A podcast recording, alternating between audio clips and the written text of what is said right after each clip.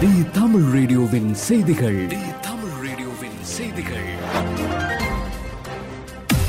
செய்திகள் வாசிப்பவர் பிரியா அம்பிகை பாலன் முக்கிய செய்திகள்.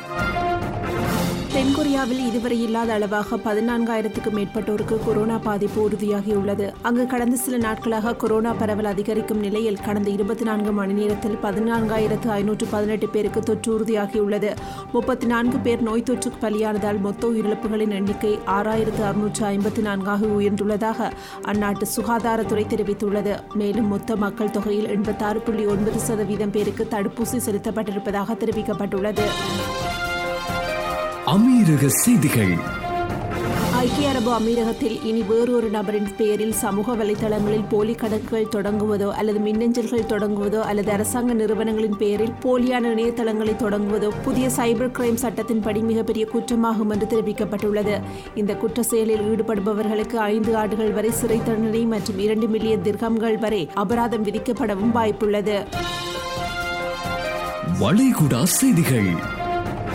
சவுதி அரேபியாவிற்குள் வருகின்ற சவுதி அல்லாத வெளிநாட்டவர்கள் மற்றும் சுற்றுலா பயணிகளுக்கான சில பயண தேவைகள் வெளியிடப்பட்டுள்ளன. அந்த வகையில் எழுபத்தி ரெண்டு மணி நேரத்துக்கு முன்பாக எடுக்கப்பட்ட ஆர்டிபிசிஆரின் எதிர்மறை சோதனை சான்றிதழை சமர்ப்பிக்க வேண்டும். அதேபோன்று பயணிகள் தவக்கல்னா மற்றும் முக்கியம் குத்தும் தளங்களில் தங்களுடைய தடுப்பூசி சான்றிதழ்கள் பற்றிய தகவல்களை பதிய வேண்டும் என்றும் தெரிவிக்கப்பட்டுள்ளது. இந்திய செய்திகள்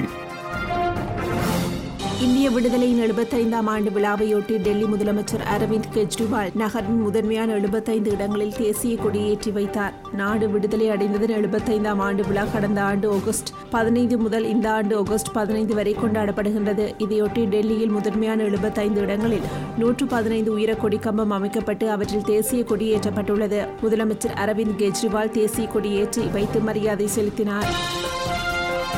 இலங்கை செய்திகள். இலங்கையில் பல பகுதிகளில் டெங்கு நோய் பரவல் மீண்டும் தீவிரமாக அதிகரித்துள்ளது. இந்த வருடத்தில் நிறைவடைந்த இருபத்தாறு நாட்களில் மாத்திரம் ஆறாயிரத்து தொள்ளாயிரத்து இருபத்தி மூன்று பேர் டெங்கு நோய் தொற்றாளர்களாக இனம் காணப்பட்டுள்ளார்கள். மேல் மாகாணத்தில் மாத்திரம் ஐம்பது சதவீதத்துக்கும் அதிகளவானோர் அடையாளம் காணப்பட்டுள்ளார்கள் என தேசிய டெங்கு நோய் ஒழிப்பு பிரிவின் சமூக வைத்திய நிபுணர் ஷிலந்தி செனரத்ன தெரிவித்துள்ளார்.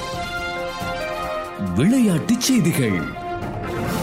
டென்னிஸ் விளையாட்டின் நம்பர் ஒன் வீரர் செர்பிய நாட்டைச் சேர்ந்த நோவெக் ஜோகோவிச் கொரோனா தடுப்பூசி போட்டுக் கொள்ளாததால் ஆஸ்திரேலிய ஓபனில் பங்கேற்க அனுமதி மறுக்கப்பட்டு நாட்டுக்கு திருப்பி அனுப்பப்பட்டார். இந்நிலையில் யோகோவிச் அடுத்து வரும் போட்டிகளில் விளையாட ஆயத்தமாகியுள்ளார். அடுத்த மாதம் துபாயில் நடக்கும் ஏடிபி சர்வதேச டென்னிஸில் கலந்து கொள்ள யோகோவிச் திட்டமிட்டுள்ளதாக தகவல்கள் வெளியாகியுள்ளன.